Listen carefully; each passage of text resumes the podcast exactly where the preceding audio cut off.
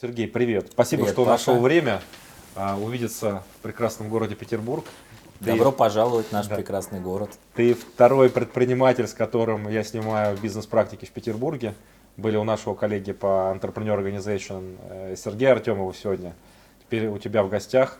Самое главное, спасибо за время, потому что я понимаю, насколько ценное время, особенно сегодня выходной день. Нас, наверное, смотрят не выходной, да, но сегодня вот выходной день, и Сергей согласился встретиться со мной в выходной день и ответить на некоторые вопросы про бизнес. Паша, для тебя времени не жалко. Ой, Ой, ну давай про бизнес. давай. А, чтобы это не выглядело посиделкой э, стар- старых друзей, чуть-чуть про бизнес Давай, давай. поговорим. А, ну, у меня, я когда составлял список вопросов для нашей встречи э, сегодняшней, думал, о чем тебя было бы спросить интереснее всего для наших зрителей. И, конечно, мне кажется, сделал вещь, которую сделали немногие предприниматели в России на данный момент. Ты прошел путь от начала создания IT-компании на свои средства, на средства партнеров, а, потом следующий шаг привлечения инвесторов, да, фондов, Венчурных, и- да. венчурных фондов, да, и потом продажи доли э, бизнеса стратегу Стратегу. 1С. Ну, это, наверное, мечта, можно сказать, э, большинства российских IT-предпринимателей, которые начинают что-то строить с нуля. Вот расскажи, как все это начиналось э, и какие основные критерии успеха были на каждом этапе, что удалось перейти на следующий шаг, что многим не удается. да. Ну, скажем так, вот этот путь, да, стартап на свои, потом венчур, потом стратег. Действительно такой классический путь для IT-компаний. Вот, и я даже сам удивляюсь, почему мне удалось ему пройти, потому что большинству не удается. Но как, вот в среду будет, э, 8 февраля будет ровно 10 лет нашей компании Umisoft. Мгм. Это не моя первая компания, ну как бы мы сейчас говорим же о ней. Мгм. А, начинали на свои. То есть э, у меня было некоторое количество денег, которые я заработал в своем предыдущем бизнесе, и когда я решил создать софтверную компанию, ну, я считал, что мне этих денег хватит. Мгм. Денег там было вот 10 лет назад, ну, вложено порядка 200 тысяч долларов. Мгм. Ну, что 10 лет назад было хорошо, потому что это стоимость двух трехкомнатных квартир в центре Петербурга, собственно. Ага. Вот. Я решил Вместо того, квар- чтобы квартиру купить, да, чтобы бизнес да, вложить, да, да, решил бизнес вложить, и потом, да. собственно, бешено отбивал эти деньги. У меня была очень сильная мотивация. И, в общем-то, мы, э, значит, создали компанию в 2007 году. На окупаемость она вышла в начале 2009 года.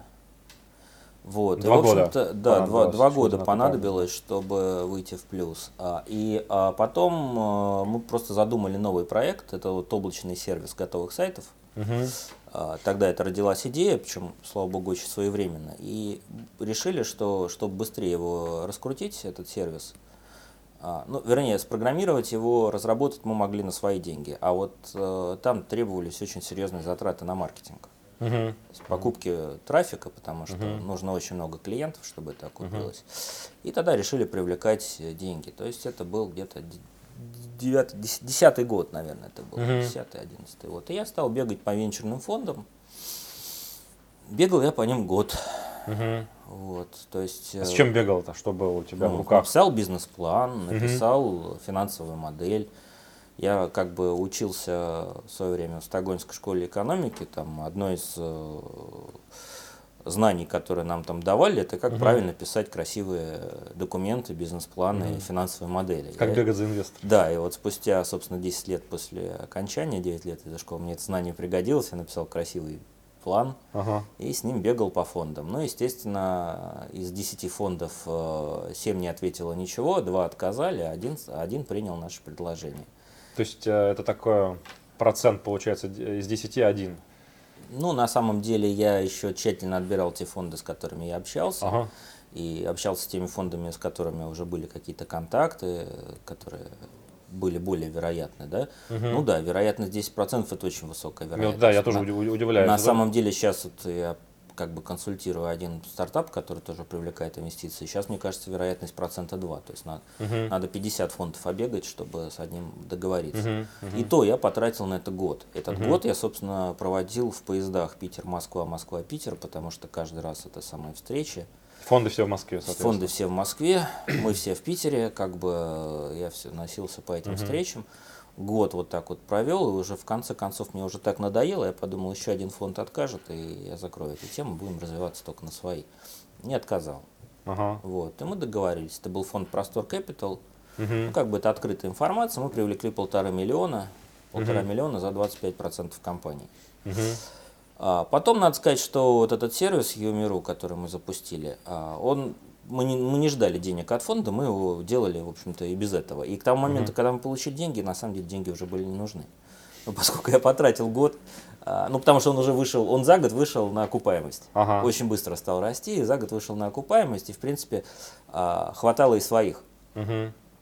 Ну, мне было жалко этого потраченного года, и я все равно согласился на сделку. Но в итоге мы эти деньги даже и не потратили. Мгм. Все они на счету в банке лежали. Они насчитали на, на депозите в банке и давали нам небольшую это самое прибыль. Ну, мы потратили там, не знаю, 200-300 тысяч просто на то, чтобы а, пораньше и побыстрее нанять более качественных там программистов, дизайнеров, чтобы сервис развился быстрее. А, потом мы там кучу маркетинговых всяких экспериментов стали делать на эти деньги и так далее. Но, в принципе, могли бы и без них То обойтись. есть тогда было еще то прекрасное время, когда а, было достаточно дешево привлекать подписчиков в интернете. Это было, грубо говоря, 2011-2012 год. Вот до 2014 года у нас сервис рос в 2-3 раза в год, вот просто как на дрожжах. Мгм. То есть, э, а потом это стало замедляться и прекращаться э, по нескольким причинам. Во-первых, э, увеличилась конкуренция, во-вторых, у- уд- подорожал трафик, а в-третьих, начался новый кризис и снизился спрос. Я вижу, что вообще, в принципе, одна из самых больших проблем сейчас новых бизнес-проектов а, это нету канала окупаемого по привлечению клиентов, подписчиков. Это, на самом деле самая сложная для предпринимателя вещь. Поэтому а, успех большинства проектов сейчас в том, чтобы найти хороший прогнозируемый канал привлечения клиентов. Тогда вот тебе это удалось сделать. Даже деньги, деньги фонда, ну, скорее всего, наверное, нужны были на это, но ты уже и без их денег вышел мы нашли в плюс. эти да. каналы. Да, мы- Ну, слушай, на самом деле, вот я бы не стал так резко говорить, нету каналов. Каналы есть, просто их надо искать. Сейчас И- сложнее стало, намного. Да, сейчас стало сложнее, намного сложнее кон- конечно, конечно, безусловно. Намного. И нам стало сложнее. Но а, я тебе хочу сказать, что какого-то бинома Ньютона, в общем-то, здесь нету, потому что, ну вот, э, мы где-то перепробовали где-то 40 разных каналов трафика. В принципе, хорошо работают 3, 3-4. Но просто если, если не искать новые, то этих трех-четырех мало. А Мы жадные, мы хотим больше трафика, хотим больше клиентов, хотим больше денег. Поэтому вот эти три самых классических, они быстро исчерпываются. А Расскажи, что работало тогда, в 2011-2012 году по привлечению, какие каналы, что работает у тебя сейчас? Слушай, что работало тогда, то работает и сейчас. А это что? Контекст, э, SEO, а, партнерская программа в первую очередь, а, SMM, а, контент-маркетинг во вторую очередь. Мгм. Вот. Плюс ку- куча более мелких, узких, специфических каналов, то есть, чем мы только не пробовали, там, вплоть до рекламы на асфальте, там, Мгм. рекламы на телевидении, ну, на небольших телеканалах, как бы. Ну, я говорю, около 40 каналов. Причем все перепробовали. равно стародобрый контекст э, и SEO, они дают большинство трафика. Ну, видишь, в SEO очень трудно как бы выйти в топ и получать трафик. Особенно учитывая, сколько сейчас э, конкурентов. э, SEO, SEO, знаешь, для меня, вот, например, в моих бизнесах SEO это реально магия какая-то. Вот.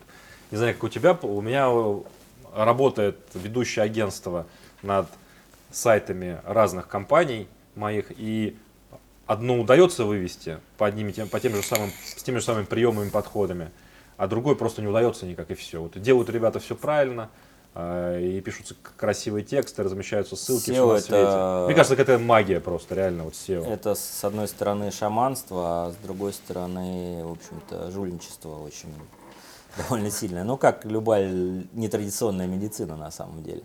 А SEO мы- нетрадиционная медицина. Да, мы, ну, если контекст это традиционная медицина, то SEO это не традиционная медицина, да? Ага. А, э, мы поменяли где-то, наверное, пять подрядчиков по SEO, Ага. пока не добились успеха какого-то. Но, опять же, там нельзя вот так добиться успеха и тут же расслабиться. Постоянно надо что-то колдовать с сайтом. Ну да, там какие-то алгоритмы. Но, с другой стороны, если у тебя это получается, понятно, что SEO-трафик получается более дешевый, чем такой же трафик из Однозначно, контекста. Да. Вот. Партнерская программа у нас хорошо пошла, потому что у нас было куча партнеров по нашему первому основному продукту Юми CMS, и мы как бы Юмиру тоже подключали тех же самых партнеров, и Не все из них, конечно, умеют продавать облачные сервисы и приносить деньги, и хотят это делать, но тоже сработало неплохо. А дальше просто такой маркетинг-микс. Как бы. Хорошо, ну вот ты привлек фонд, а, и финально, значит, финальный был какой аккорд у тебя? А, Расскажи, то есть, чтобы до конца уже рассказать про путь бизнеса. Привлек фонд, развивали сервисы, росли каждый год в полтора-два раза в среднем. Вот. а Потом в конце 2015 года мне позвонил Борис Георгиевич Нуралиев и пригласил на встречу. Вот. Чаю попить. Чаю попить, да. Ну, поехал, попил чаю. В итоге договорились о том, Ага. что мы продали им а, 51% компании. Ну, предложение было хорошее. Я, конечно, не хотел продаваться и не хотел продаваться э, 1С изначально. У меня было такое какое-то.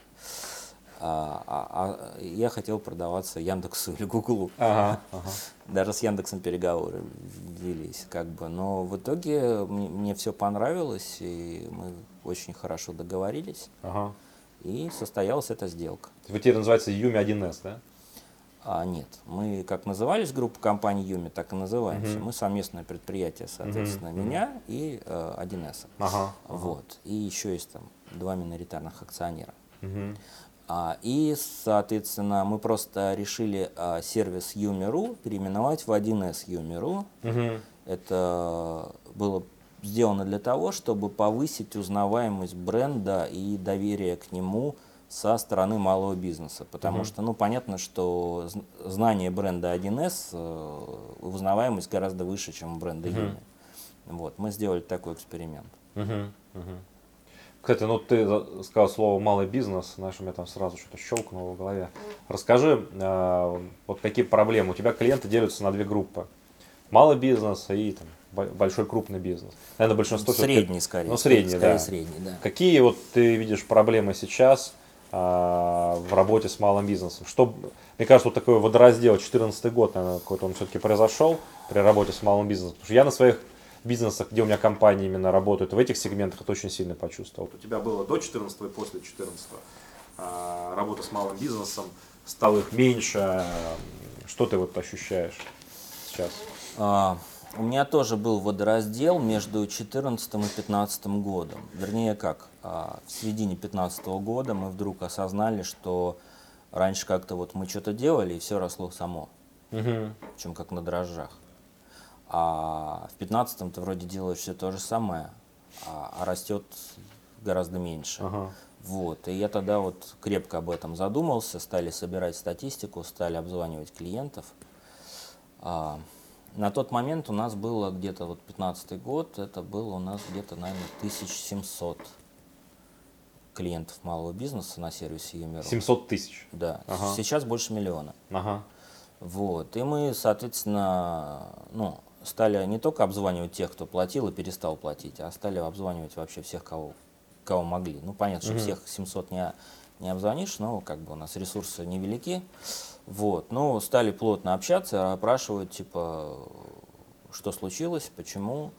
А, малый бизнес э, стал очень сильно вымирать Мгм. где-то с 2015 года. То есть примерно треть а, отвалившихся клиентов, то есть которые перестали платить, платили за сайт и перестали платить, да, а, сказали, что мы перестали платить, потому что а, мы прекратили этот бизнес вообще. Просто бизнес закрылся и Просто все. Не потому что перешли на другой всё. Да, сервис. да. На самом деле малый бизнес, он и так, в общем-то, не очень живучий, то есть они каждый день там сотнями рождаются и каждый день сотнями умирают. Я что-то Как мухи. Есть тысячами. Какими сотнями? Тысячами. Помню, мне кто-то говорил, что в принципе в любых подписных сервисах, где основные подписчики это малый бизнес, сейчас подписной сервис, Да? а, где-то средняя жизнь клиента малого бизнеса, она где-то год и 7 месяцев, год и 8 месяцев. Такая- Подтверждаю эти слова. Подтверждаешь, да? Да, абсолютно. Дальше, э, через там полтора года, либо у клиента, если у него все хорошо, сайт разрастается до такого размера, что он переезжает с облачного сервиса, где сайты достаточно простые, дешевые, на коробочный уже развивает сайт более серьезный. Ну или он сложный. заплатит каким-то разработчикам несколько Да, да, и, тысяч и рублей. и да, переезжает делает- с нашего облака да, на, нашу, делает- на нашу же коробку обычно, Ага, EMS. ага. Вот, и уже на свой хостинг э, со своим индивидуальным дизайном и уже что-то более серьезное. Либо, грубо говоря, он закрывается. Мгм. Вот.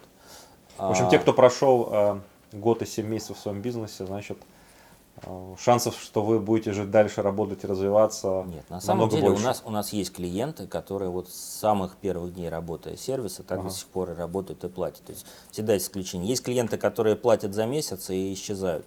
Мгм. А есть клиенты, которые платят уже 5 лет и продолжают платить и будут продолжать. Ну, они остаются этим малым бизнесом, Да, просто вот, самым, эти, вот да. эти полтора-два года, вот этот time to live, да, это средняя температура по больнице Мгм. на самом деле. То есть э, это не значит, что все, все малые бизнесы живут полтора года. Опять же, проблема с малым бизнесом в том, что, ну вот они понимают, нам нужен клиент, да? Где брать клиента? Да, вот вроде надо из интернета брать клиента. Они там ваяют себе сайт или интернет-магазин. А в какой-то момент им наскучивает этим всем заниматься, ведь сайтом же надо заниматься. То есть, э, во-первых, его надо продвигать. Во-вторых, тебе будут приходить какие-то заявки, их надо обрабатывать. Значит, примерно три, ну не треть, наверное, четверть э, клиентов а, просто забивают на сайт, даже несмотря на то, что сайт приносит им лиды. Мы просто проводили такое исследование. То есть есть, например, некий магазинчик в каком-то там условном Барнауле или Житомире. Значит, э, магазинчик э, продает, и потом владелец решает, а почему бы еще интернет-витрину не сделать и принимать заказы оттуда. И он все делает правильно, как бы ему идут заказы. Мгм. А мы смотрим, он заказы не обрабатывает. Мгм. Ну, скорее всего, у него ресурса нет. Да, А, да, у да. него нет, нет, нет просто То ресурса. есть, грубо говоря, если к нему приходит клиент в его магазин в офлайне, он ему продаст товар. А у него есть такой же интернет-магазин в онлайне, за который он платит нам, там, условно говоря, 900 рублей в месяц. Вот. И, значит, к нему на этот, в этот магазин валятся заявки. Мгм. А, и я смотрю, эти заявки не обработаны. Они так и висят. Причем это, это нормальная ситуация, да? Да, и наша, соответственно, служба заботы звонит этому клиенту и говорит, а что же вы, вот вас покупатели, они же вам деньги несут, как бы, вот, обработайте заявки, доставьте ему товар там, или договоритесь, что он сам придет, заберет товар. Они, они в ответ говорят, ой, я забыл, или ой, времени нет, или ой, некому этим заниматься, или ой, ничего не понимаю. То есть проблема малого бизнеса в том, что они вообще, на самом деле, очень многие вообще не хотят ничего делать. Вот у них есть какая-то копеечка, которую они зарабатывают, условно говоря, там, для кого-то это 30 тысяч рублей, для кого-то это 100 тысяч рублей. Они больше ничего не хотят делать. Мгм. И поэтому для нас задача как бы роста бизнеса и э, максимизации наших доходов – это максимизация доходов наших клиентов. А для этого их надо заставить работать. Но это слишком сложный, Да. сложный процесс. А их такой. невозможно заставить Да. работать, если они сами этого не хотят. Мгм. Мы их можем научить, как работать, понимаете? Поэтому мы там делаем вебинары, мы делаем обучающие ролики. Поэтому те, кто хотят работать, они реально делают сайты, и реально эти сайты окупаются и приносят доходы. Но очень большая ма- э, людей из малого бизнеса, они вообще не хотят работать. Пока у них есть какой-то минимальный доход, Мгм. им как бы нормально, они лишние движения делать не будут. Да, ну там, наверное, проблема, знаешь, какая, что когда появляются клиенты сверх того, который может обработать сам собственник, и может быть какие-то его там ближний круг, дальше надо расширяться, нанимать новых людей, управлять персоналом.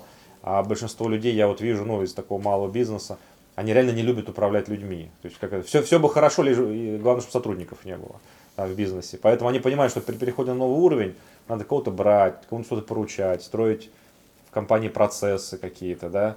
И, а им это реально не хочется. Ну, как только компания начинает работать три человека, надо уже строить какие-то Ну да. процессы, да. Хотя это примитивные процессы, но их надо строить. Ну Да. А многие предпочитают работать в одиночку там, да, и держать. Но вот я говорю, тут мне кажется, вот понимаешь, представитель малого бизнеса, он не всегда предприниматель. Мгм. Потому что, ну, вот э, по, определению предприниматель, к которому валятся дополнительные а, заказы, он э, самое будет э, бегать там, рубаху на себе рвать, но эти заказы обработает. А кто он тогда, если он не предприниматель? Вот мне кажется, это вот какое-то есть такое определение, что это самозанятость. Мгм. То есть, грубо говоря, у человека есть альтернатива, вот у него есть свой магазинчик, он зарабатывает свои там 30-50 тысяч в месяц, или он пошел бы работать на дядю, у него был бы такой же оклад 30-50 тысяч. Мгм. И все, как бы он лишние действия не будет делать, а, даже если а, благодаря этим усилиям а, он заработает вдвое больше. Ну, он выбрал средний вариант. То есть у Да, него есть да, вариант да. либо работать на дядю, зарабатывать X, работать на самого себя зарабатывать X, или быть предпринимателем, строить систему и компанию и зарабатывать X+. С другой Он стороны, выбрал X, но без дяди. Да, просто, с другой всё. стороны, ты же понимаешь, вот это как бы вот классическая предпринимательская идея, что бизнес должен постоянно расти. То есть я купил ящик помидоров, продал ящик помидоров, купил два ящика помидоров, продал два. Это, это- Нанял людей, они продают Да, помидоры, нанял по- да. людей и так далее. Потом построил огромное здание, склады там и прочее. Это же очень многим не нужно. То есть вопрос в том, что предприниматели есть вот действительно просто самозанятые люди, у которых есть некий э, предел желаний, измеряемых в деньгах и измеряемых в тех усилиях, которые они готовы потратить ради этих денег. И больше им ничего не надо. Ну, это все условно тоже малый бизнес, да. Ну, с другой стороны, если это осознанное решение, да, и, то оно тоже вызывает уважение. Человек осознанно решил, я Конечно. самозанятый, мне вот этого хватает, у него вроде поперли заказы, Ну, более- остальное, более того, он не хочет просто дальше развиваться. Более того, да. этот человек создает какие-то полезные общества услуги, более того, этот человек, скорее всего, нанимает там одного-двух сотрудников, со- то есть создает рабочие места, платит налоги, да, и там не, не- не требует от государства пособия по безработице. Поэтому, конечно, количество таких людей это тоже хорошо, и чем больше их будет, тем лучше. Просто я тут придрался к слову бизнес, то есть, а бизнес ли это? Это не бизнес, согласен с тобой, это самозанятость однозначно. Это не Да, бизнес, не это вот- предпринимательство, это самозанятость. То есть мы говорим, что мы вот наш сервис это как раз услуги для малого бизнеса. Но вот среди малого бизнеса у нас вот есть действительно вот э, мелкие предприниматели, но которые именно предприниматели. Я абсолютно уверен, что там лет через 5 или 10 они станут средними и крупными предпринимателями. Они просто начинают с низкого старта. А есть вот э, самозанятость, которая всю жизнь, вот как вот они владели этим магазинчиком, так и будут владеть этим магазинчиком. Больше им не надо.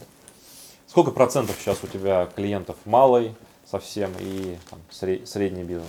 Ну вот у Юмиру, э, соответственно, 100% это малый бизнес. М, мгм.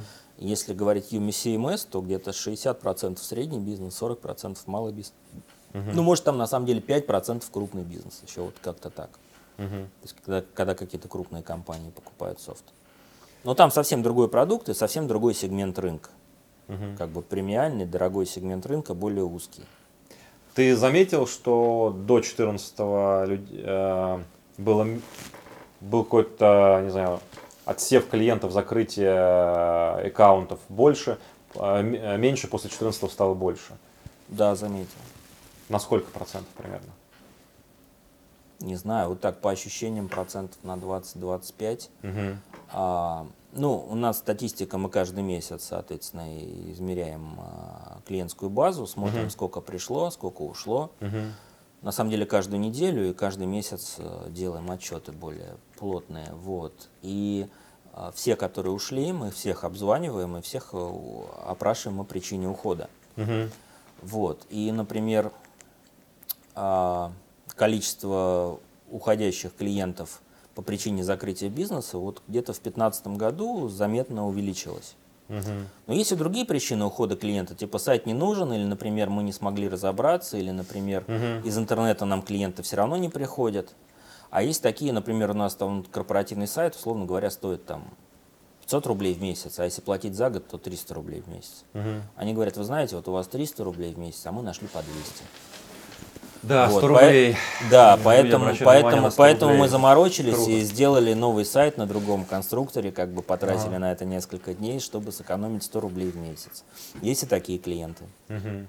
Ну давай поговорим теперь не про то, как чувствует себя рынок и клиенты, а про то, как ты ведешь бизнес. А, Я думаю, будет интересно нашим зрителям. Я несколько лет назад был первый раз на одном из твоих выступлений про подход, а, который ты применяешь в бизнесе, это психотипы. Ты очень любишь эту тему, мне она тоже очень близка. А, Давай поговорим подробнее, я думаю, нашим зрителям будет реально интересно, а, как с этого угла подойти к управлению бизнесом, к управлению сотрудниками.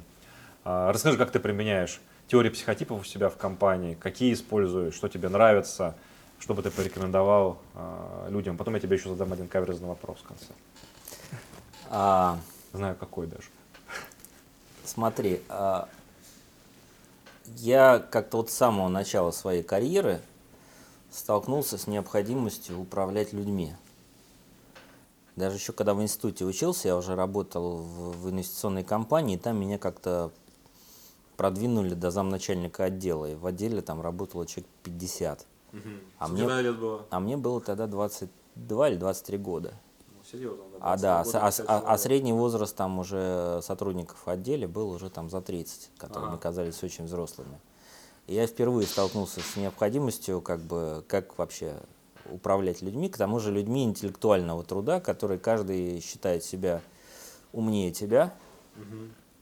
Вот, а тут еще какой-то щенок э, командовать вздумал. Ну вот. Ну, как-то я выкручивался, выкручивался, но мне всегда эта тема была очень интересна. Поэтому я увлекся вопросами прикладной психологии. Вот. И, надо сказать, большим прорывом случилось, когда я вступил в ЕО, и э, ЕОшники там, в лице Агарунова, Дениса Васильева и так далее, собственно, посвятили меня в эту психософию Афанасьева. ИО это Entrepreneur Organization, для, для тех Да, зрителей, кто не знает, да. что такое загадочное слово ИО. Да, это было лет Организация предпринимателей международных, где мы с Сергеем состоим. Да. И где состоит большинство людей, у которых ты берешь интервью. Да. А, а, соответственно, я прочитал эту книгу, изучил эту теорию, и у меня как будто пелена с глаз упала. Я вдруг осознал некую эйфорию, что я теперь людей начинаю понимать гораздо лучше, чем я понимал раньше, благодаря этой методике. Вот. И второй момент это то, что я сам себя стал понимать гораздо лучше. То есть до этого я себе периодически задавал вопрос, а почему я такой странный? А почему я не такой, как все? Ага. а почему я так странно устроен и так далее. А тут вдруг я разобрался и в самом себе, и в окружающих. Ты знаешь, это помогло мне очень сильно и с, в общении, там, например, с мамой у меня всегда были сложные отношения. А тут я вдруг понял свой психотип, ее психотип, и понял, в чем вопрос. Ну и, собственно, наладил там и с близкими, и понял, почему я с первой женой развелся, и понял, почему я во вторую свою жену влюбился, и понял, почему ребенок так себя странно ведет. И с сотрудниками все то же самое. Это психософия Афанасьева, да? Да, этом помогла? психософия Афанасьева, да. Если говорить про сотрудников, то 80-90% моих сотрудников это первологичные люди, такие же, как и ты, первологичный человек. Вот. Есть определенная методика, как надо общаться с первологичными людьми. Вот. Ну, например, э, они всегда должны понимать, что они умнее всех. Потому что это, это их уверенность, в которой, с которой они живут, и не дай бог они засомневаются в этой уверенности. Поэтому изначально как бы они тебе будут это доказывать. Вот. А я человек со второй логикой, как бы мне это нормально. А вот мой партнер, он, например, первоэмоциональный, так же, как и я, третьелогичный. Поэтому изначально мы с ним друг друга, э, при любом конфликте мы начинали орать друг на друга. Ага. А сейчас я уже понимаю, как надо с ним общаться, грубо говоря, не, не- не затрагивая эмоциональный фон. А что Ну, еще кроме Афанасьева используешь? Какие еще подходы? Это же, ну, как бы это только а- Да. один из подходов, да? Да, Он на все сам- равно на самом он деле- упрощает сложную реальность, упрощает все равно человека. да. любая модель это упрощение. Конечно, конечно. Любая модель Поэтому это лучше знать упрощение. их несколько, чтобы с разным, под разными углами посмотреть на то, как а, Абсолютно ведет с тобой человек. согласен. Сначала несколько лет я считал, что вообще Афанасьева полностью достаточно, потому что он описывает, ну если не все, то практически все. Потом я стал понимать, что есть э, ситуации, которые, в принципе, ну, э, намного сложнее, чем эта теория э, способна объяснить. И если взять вообще психику и теорию поведения человека, она настолько многомерна, многогранна, и что, во-первых, нельзя а, одной модели психотипирования как бы описать все поведение, потому что существует еще куча факторов, наследственность, э, образование, жизненный опыт, э, социальная среда, все что угодно, понимаешь. Э, Вплоть до того, что человек пил вчера вечером, это тоже влияет на то, как он будет вести сегодня днем. Особенно В России, в России это вообще невероятно влияет, да. Вот, и я стал как глубже копать эту тему, а, накопал еще две очень интересных теории, которые никак не противоречат друг другу, но прекрасно друг друга дополняют. Значит, вторая, это вот, э, я учился у Михаила Соломоновича Гринфельда, и всем страшно рекомендую у него учиться. Это тренинги по Это не реклама. искренне, искренне рекомендую. Я могу потом даже рассказать историю, как я заработал очень много денег только благодаря тому, что поучился у него. А, но это за кадром. А, а, иногда одно правильно вставленное слово в переговоры, но нужное слово, да, а, решает э, ситуацию в твою пользу, даже тяжелую. И я это на своем опыте проверил. А, так вот, э, у него я учился теории VIP-переговоров, и он там базируется на двух вещах, в принципе, у него своя методика. А, Первое – это НЛП, боевое такое НЛП. И второе это MBTI, то есть Майерс-Брикс. Тоже теория психотипирования, которая очень популярна на Западе, классическая. Они взяли у Юнга, по-моему, базу и потом Любое переделали, да. психологическое типирование растет из Юнга. Любое вообще. Ну, кроме того, которое растет из античности, это сангвиник, флегматик, меланхолик. Читайте холерик. Юнга, короче. Да. Сначала и почитайте Юнга, а потом переходите постепенно в другие области. Так вот, MBTI, значит, там есть тоже очень интересная градация, например, завершающие действия, незавершающие действия, э, интроверт, экстраверт, например, и там третье, это вот очень важно для меня, собственно, блин, вылетело из Да неважно. Ну, Мне неважно. MBTI очень круто помог. Э, Я в одной из компаний, где у меня три партнера, мы просто вызывали специалиста, и он два дня разбирал наши типы по MBTI. Да, да. И потом мы после этого, у нас тоже, как ты говоришь, пелена с глаз упала, мы, на- мы начали понимать, почему мы принимаем те или иные решения, почему один саботирует решения других, почему мы не можем по каким-то вопросам договориться. И когда мы себя психотипировали по MBTI, после этого не то, что, конечно, проблемы не исчезли, но нам стало намного легче вести бизнес а, после этого. Это, да, это, знание, оно не убирает проблемы, оно дает тебе способ их решить Да, изящно. да. Вот третье, я вспомнил, что мне очень важно, это деление людей на абстрактно мыслящих и конкретно мыслящих. Ну, по сути, это правополушарные и левополушарные люди, да? Вот я правополушарный, я абстрактно мыслящий. Поэтому мне довольно сложно общаться с конкретными людьми. Зато у меня а, мой партнер и управляющий директор, он конкретно мыслящий. И мы как бы друг друга хорошо дополняем. Психософия, MBTI. MBTI, да. И, И тре- и третье, это, ну вот, э, последнее из того, что я открыл для себя, это Process.com. Process communication. Process Communication, это тоже, ты тоже учился, Да, я да. учился, вот, э, очень сильная теория. Но Для тех, кто не знает, это, короче, теория, которая была придумана для того, чтобы максимально эффективно подбирать команду для длительных э, экспедиций в космос НАСА. Вот, э, то есть теория совместимости людей в закрытом пространстве, когда они должны долгое время как бы находиться в одном и при этом ладить, обходиться без конфликтов. Вот, Process Communication тоже очень классная история. Причем совершенно а, никак не противоречащая ни MBTI, ни э, психософии, но при этом абсолютно под другим углом. Да-да-да. Они дополняют А, друг друга очень И хорошо. очень хорошо дополняющие Да, да. друг друга, да. Вот. Это Ну, как у но есть- руководителя должно быть куча разных инструментов, чтобы быть эффективным, так и здесь. Да. С этим подходом у тебя есть, если ты знаешь несколько теорий, то есть три инструмента, и ты смотришь, какой из них. Ну вот я проведу такую параллель. Вот смотри, вот есть медицина, да, в смысле наука о здоровье нашего тела, да, и у нас есть, э, ну вот разум, душа, психика, соответственно, да. Мы же в теле, тело, когда врач э, определяет, что там с тобой, он тебе и давление померяет, и температуру померяет, и анализы возьмет, да. Правильно? И, э, собственно, трудно же представить, чтобы врач был вооружен только одним градусником. Да, или только одним тонометром, потому что нельзя определить здоровье и вообще состояние организма только по одному какому-то, по одной методике измерений.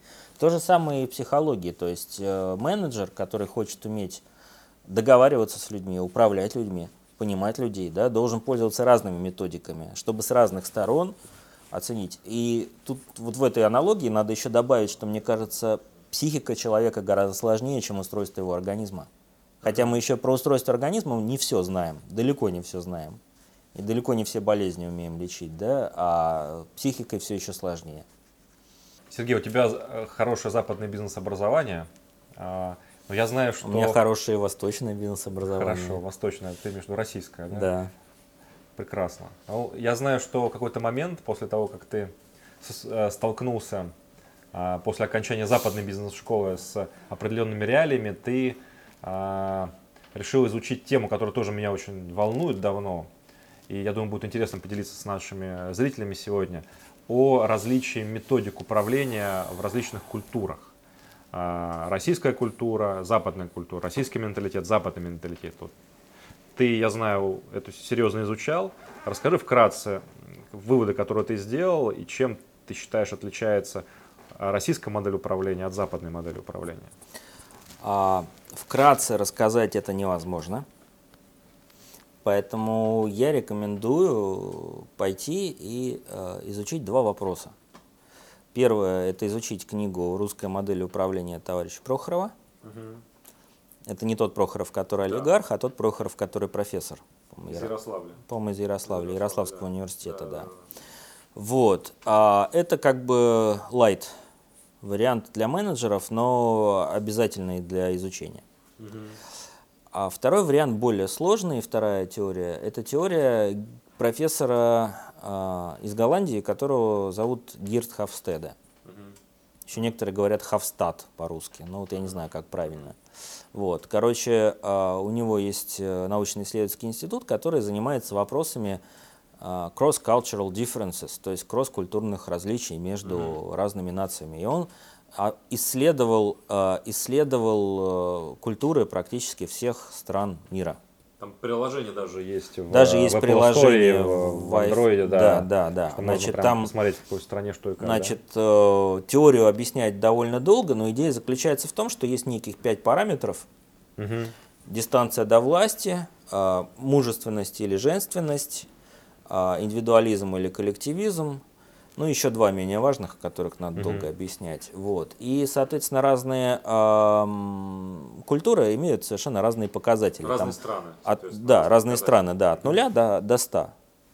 Вот, то есть э, все прекрасно понимали, что японец очень сильно отличается от норвежца, да, а русский очень сильно отличается от немца. Вот он, грубо говоря, совершенно научной методикой доказал, чем же, собственно, они отличаются. Э, Мне логику на цифрах прям вообще все понятно было. Прекрасно. Да, ну, например, вот дистанция до власти, да, в, там, в арабских странах, э, в Китае, в России, а, это одна из самых высоких. Мгм. в Азии, там, Малайзия, вот, э, самая высокая дистанция до власти. Что это значит? Это значит, что общество принимает идею неравенства. Мгм. Мгм. А, например, а, скандинавские страны, или, например, Из- Израиль, а, самая низкая дистанция до власти, значит, общество не принимает идею неравенства. Ну, как в скандинавских странах э, на велосипеде Да, премьер-министр именно, да, ездит именно э, в поэтому, офис, да. поэтому премьер-министр в скандинавских странах ездит на велосипеде в офис, а у нас это кортеж, перекрывают полгорода и все падают ниц.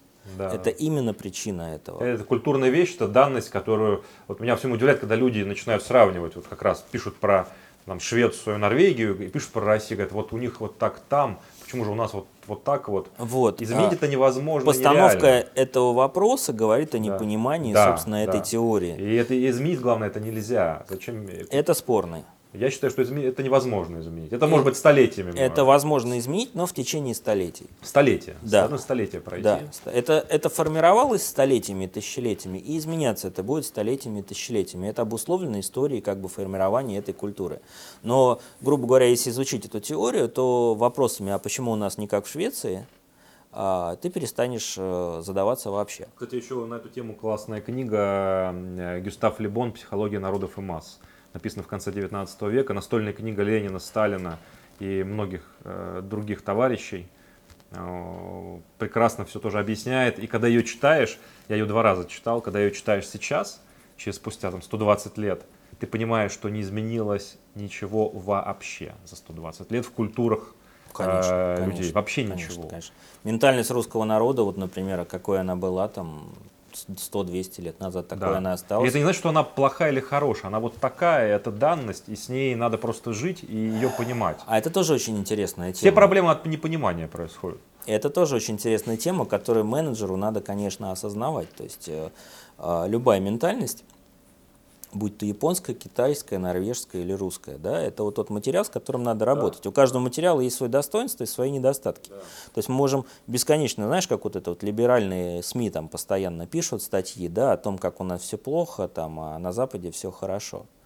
А, вот. другая крайность просто. Это просто другая крайность. это крайность, это вот это И ин- интеллектуалы, которые Да. еще не поняли, да, что на самом деле а, наш народ имеет, конечно, свои чудовищные недостатки, но при этом имеет и чудовищные достоинства. Однозначно.